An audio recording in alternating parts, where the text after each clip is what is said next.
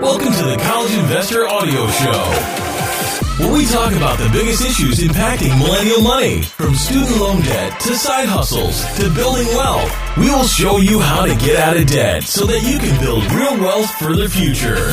Hello. You love investing. We know this. That's why you're here and listening today. Thanks so much for stopping by, by the way. Today, we talk about five ways to invest in real estate in 2022. First, a quick word from our sponsor. A credit union that offers Bitcoin? Give me five. For a limited time only, get $5 of free Bitcoin through the Southland Credit Union app. Enrollment is quick and easy. There's no hidden fees, and you can conveniently fund Bitcoin purchases directly from a Southland account. Claim your free Bitcoin today by going to thecollegeinvestor.com/southland. Bitcoin accounts and services provided by NYDIG, not NCUA insured. Restrictions apply to Bitcoin bonus. See terms.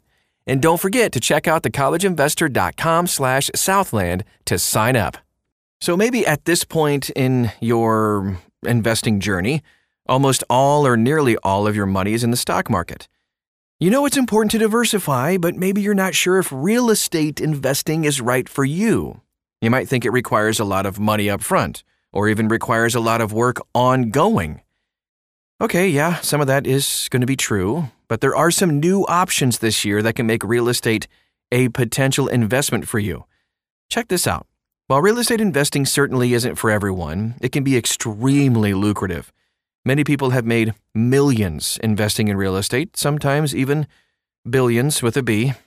So if you're wanting to expand your investment horizons, here are five different ways to invest in real estate.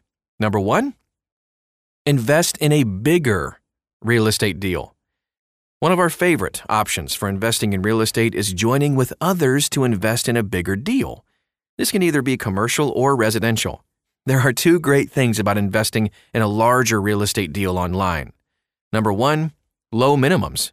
So, depending on the platform you use, you can actually invest as little as $500 and be a partial owner in a property. Two, you don't have to be an accredited investor. In the past, to participate in these types of investments, you had to be an accredited investor, but that rule has gone away for certain types of investments. As such, if you're looking to diversify your investments but maybe you don't have a ton of money to do it, this could be a lucrative way to start. We recommend three different platforms for investing in real estate. Fundrise. So, Fundrise is a real estate investment trust or REIT that allows you to invest in a basket of real properties. As such, you get a little diversification on your real estate investment, plus you can get started for like 500 bucks. If you want to find out more, we have a full review of Fundrise and links to find out more as well at thecollegeinvestor.com. The second platform we recommend, Realty Mogul. So Realty Mogul offers investors a variety of properties to choose from, including residential, mixed use, commercial, and retail. They don't charge their investors fees. Instead, they place that burden on the property holders. Nice. Investors can start seeing a return just a few weeks after the project is funded. We are actually partners with Realty Mogul and think it's one of the best platforms out there right now. Find out more, of course, at thecollegeinvestor.com. Streitwise. The REIT in the middle of the word is spelled like R E I T or Real Estate Investment Trust, like we talked about earlier with Fundrise. This is a newer private equity REIT that focuses on cash flowing real estate investments. One of the better fee structures available, too. You're open to both accredited and non accredited investors. You can check out Streitwise as well inside this article at thecollegeinvestor.com. If you're curious about more options, we compared all of the major real estate investing sites as well. Let's take a look at number two buy a rental property. Purchasing homes and renting them out is a fantastic way to produce extra monthly cash flow. To do this, you have to purchase a house that has a combined monthly mortgage payment, home insurance payment, and property tax payment lower than the rent the property commands. There are several ways to do this, by the way, from buying in an area with high rents to putting a lot of money down so that your mortgage payment is low. But one of our favorite ways to do this online is with Roofstock where you can buy single family rental properties that already have tenants and cash flow easily online. Yeah, there are two downsides to owning a rental property directly. The first one, it typically requires a lot of cash up front, from the down payment to the maintenance required. You really need to assess whether your return on investment was actually going to be worth it. The second major downside of real estate is dealing with tenants. You'll need to screen renters before letting them move in. You're also bound to hear sob stories at one point or another, so you're going to have to learn to be firm with renters. If you're the type to easily give in to people, you might be better off letting a property management service oversee your rental properties. Either way, there's going to be ongoing work required. Depending on who you talk to, rental properties can be very lucrative.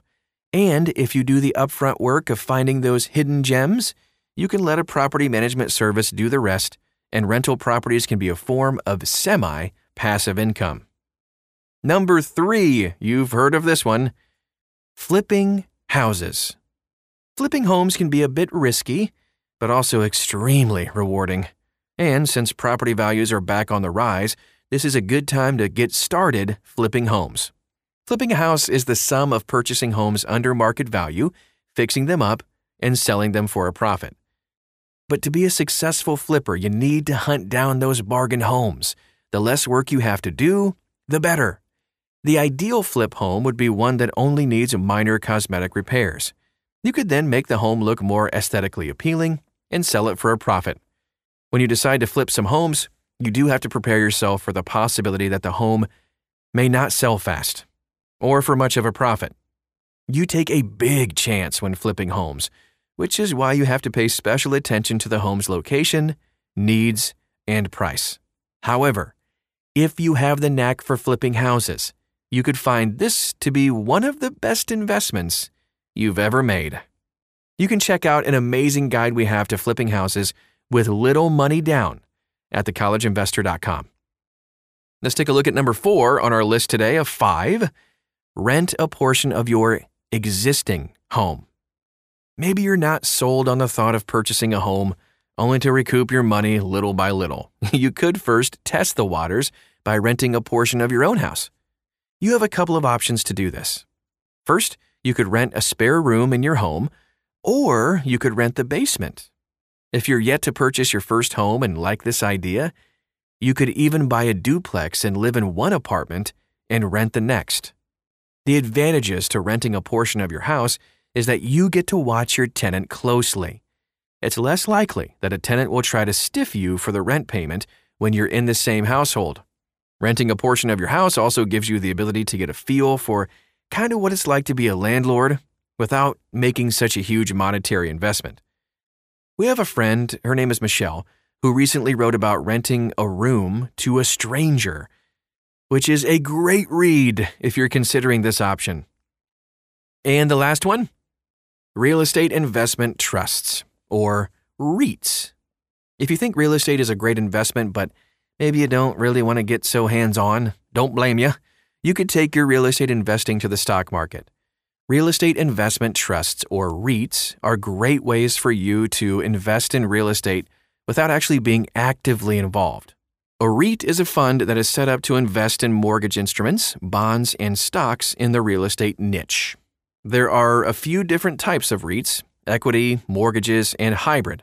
An equity REIT invests in properties a mortgage REIT invests, invests in mortgages, and a hybrid is, of course, the mixture of the two. All three typically offer high yields. Basically, you get paid back from the interest others are paying on their mortgages.